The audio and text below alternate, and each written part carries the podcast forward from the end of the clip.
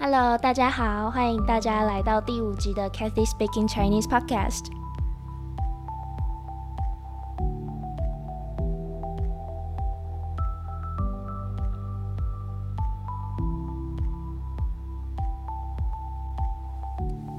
大家好，欢迎大家收听第五集的 Cathy Speaking Chinese Podcast。我是主持人凯西。那今天很荣幸的邀请到我又一位的大学同学珊迪来帮我们录制节目。大家欢迎珊迪。大家好，我是今天的来宾珊迪。我跟 Kathy 是大学同学。对，我们是在大学的时候认识的。诶，那个时候是住宿住宿的时候开始，对不对？对，因为大一的时候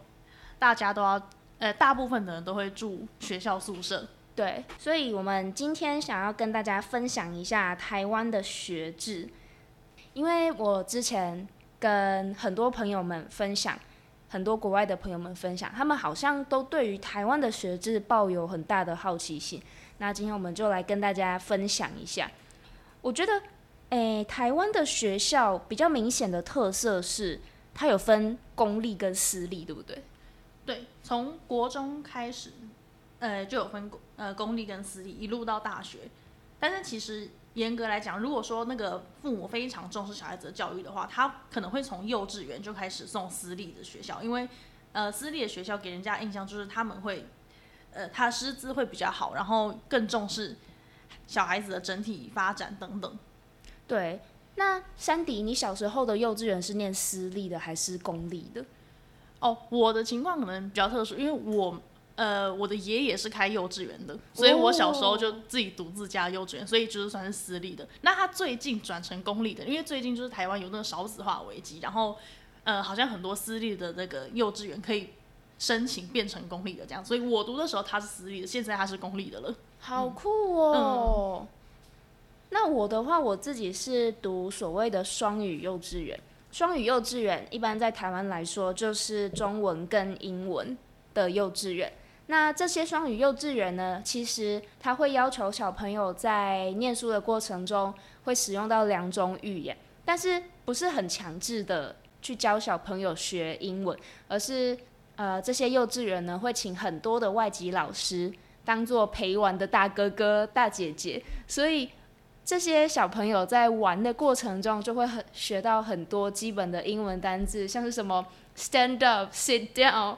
give me this、give me that，就是很简单、很基本的，让小孩子沉浸在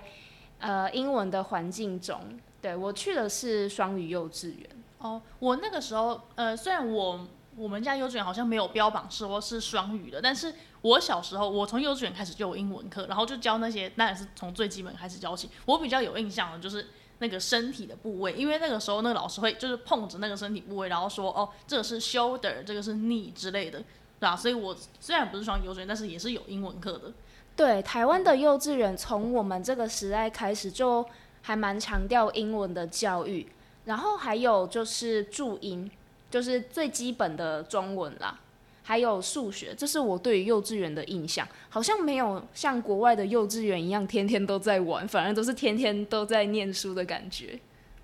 哦，我的部分好像都都有吧，也有那个数学课什么的，然后呃注音符号课，但是呢，好像玩的时间也很多，因为我之我长大了之后也会去看那个就是幼稚园小孩子那个那个行程表，呃，他们好像一天就是有好几个小时就是玩玩具时间，但是我觉得其实。小孩子他在玩玩具的过程中，也是一个很重要的呃学习的机会，因为他们会学习到如何跟同才相处、那个团队合作等等的，这也是他们未来在人生中很重要的那个需要学习的课题。然后我之前在查资料的时候发现，台湾的小学就是台湾的幼稚园生啊，他们好像呃在幼稚园花的时间跟小学生差不到哪里去，诶。你有发现吗？呃，这个的话，可能公立跟私立是有差，但是我以前我有点忘记，因为时代久远。但是我记得我以前上课时间还蛮短的耶。嗯嗯。然后国小的时候，就是有低年分低年级、中年级、高年级这样子吗？对。哦，原来。所以幼稚园的话，从这个阶段就会开始有私立跟公立的差别了。就是一般来说，私立的一定就是师资很好，然后有各式各样的活动。那公立的话，就比较像是托婴中心的概念吗？对，公立的话，呃，就是一个爸妈需要上班，那小孩子总是要有人照顾嘛。对，一般给人的印象就大概是这样，就可能不会那么的重视教育的部分。然后还有一个我觉得很特别的是所谓的全美语幼稚园，就是呃。我的身，我身边的朋友没有很多人小时候是读全美语幼稚园的，但是我有一个堂妹，她是去读这种的幼稚园。但是去这种幼稚园，它的缺点就是你每天都在讲英文。你要想想看，在一个三岁小孩他还没有认识中文的情况下，你要他每天讲英文，我觉得那是一件很奇怪的事。你会这样觉得吗？哎，对，我觉得这个可能是。全美语幼稚园的一一大缺点，因为幼稚园孩童这个阶段是学语言非常重要的阶段。如果你在这个时间让他完全的就是沉浸在英文的环境里面，而完呃然后完全没有一点中文的话，那可能他长大后就会变成呃反而把自己的母语都忘掉了。就英文讲的很好，但是自己的母语讲的不好，这样好像也不是一个很理想的状态。对，所以我那个堂妹在念完三年的幼稚园的时候，她上小学的时候连注音符号都不会，所以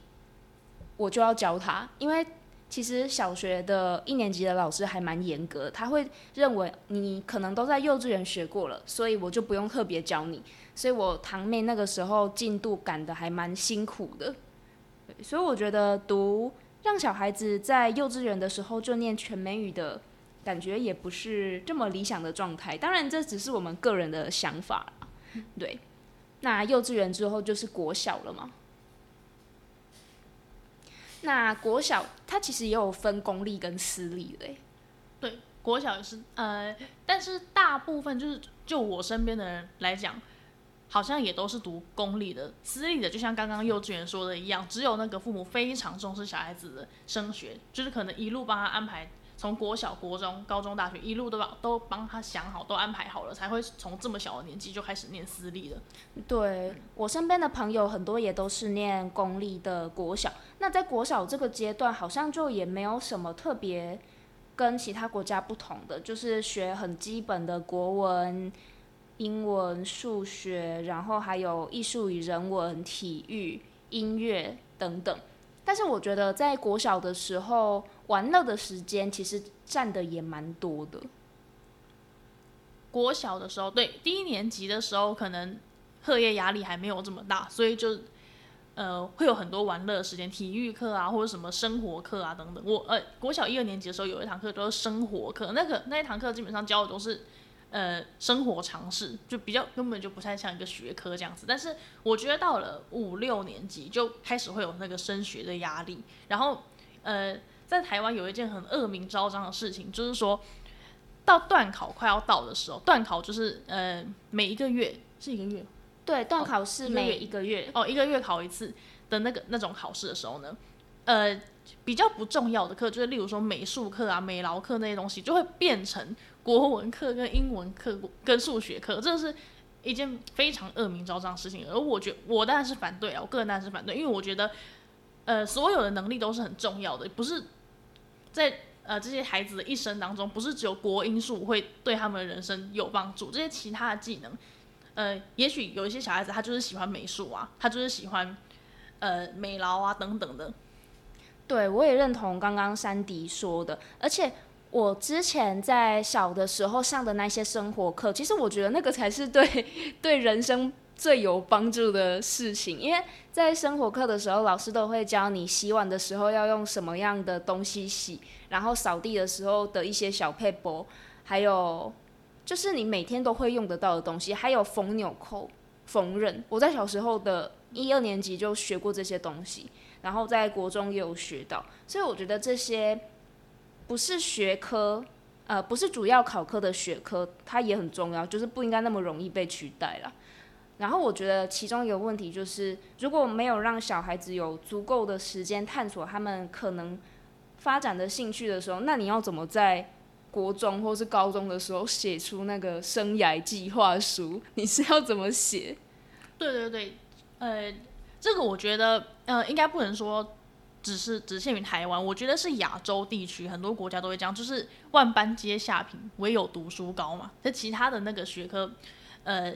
艺术方面的或者什么美劳家政什么都不在乎，就只有读书最重要。但是，呃，我觉得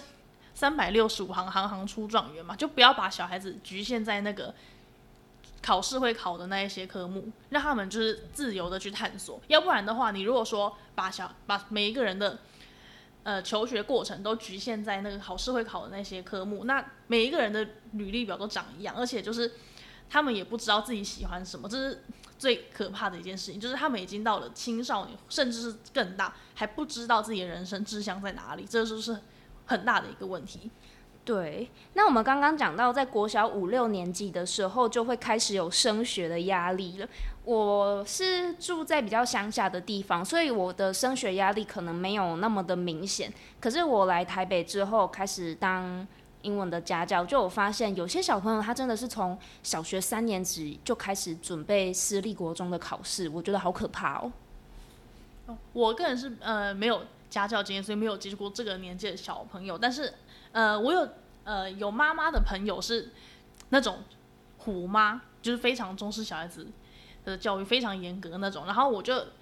听说他们就是从国小的时候就开始把他送到私立的学校去，然后补习班就补全科这样子。可是我觉得，呃，让小孩子就是在这种巨大的升学压力下长大，他不但会很不快乐，而且重点是不一定有效果的。因为我觉得就是呃。你学习的那个，你的脑容量有限嘛？不是说你一个一段时间我给你塞多少资讯进去，你就会全部记起来。所以最后那那位妈妈朋友，呃，他的小孩就是成就也没有也没有多高，考到的学校也没有多好。所以我觉得这家长的要三思，就是你要不要让你的小孩在这种环境下长大，就真的是很辛苦啦。因为大家都希望给自己的孩子快乐的童年。然后话又说回来，在国小升国中，如果是读公立的话，他是不用考试的，对不对？哎，对，国小升国中，我记得好，国小好像也有一个考试，但是好像没没有什么采纳，就是对对对，升国中的时候其实并不采纳的。国中的话，主要就是看你住哪里，然后就会。一般就会直接分配到离你最近的国中这样子。对，我们是用户籍来看你国中要读哪里的，然后进国中的时候我们会做一个智力测验。我真的觉得那个很好笑，因为我完全都是用猜的。国中的智力测验哦，有有有，我好像有印象，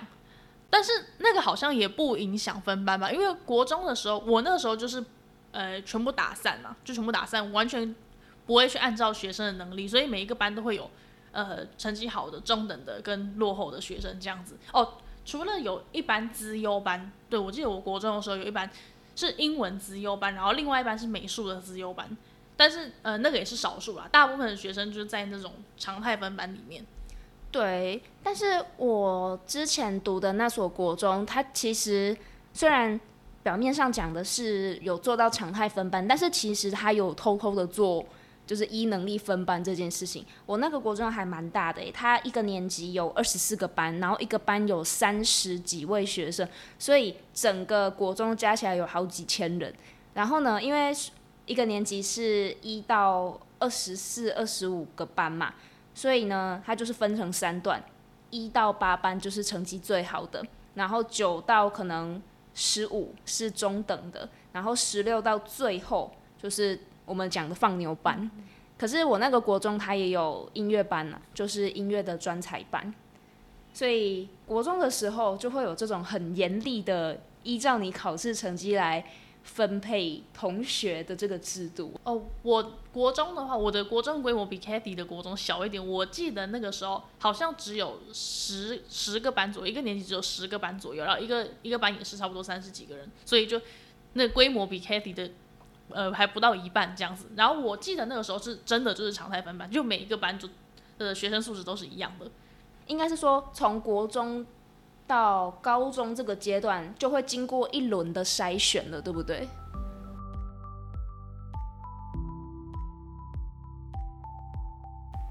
这一次的内容因为比较多，所以下半部的内容就在下个礼拜跟大家再见喽。谢谢大家的收听，我们下个礼拜见，拜拜。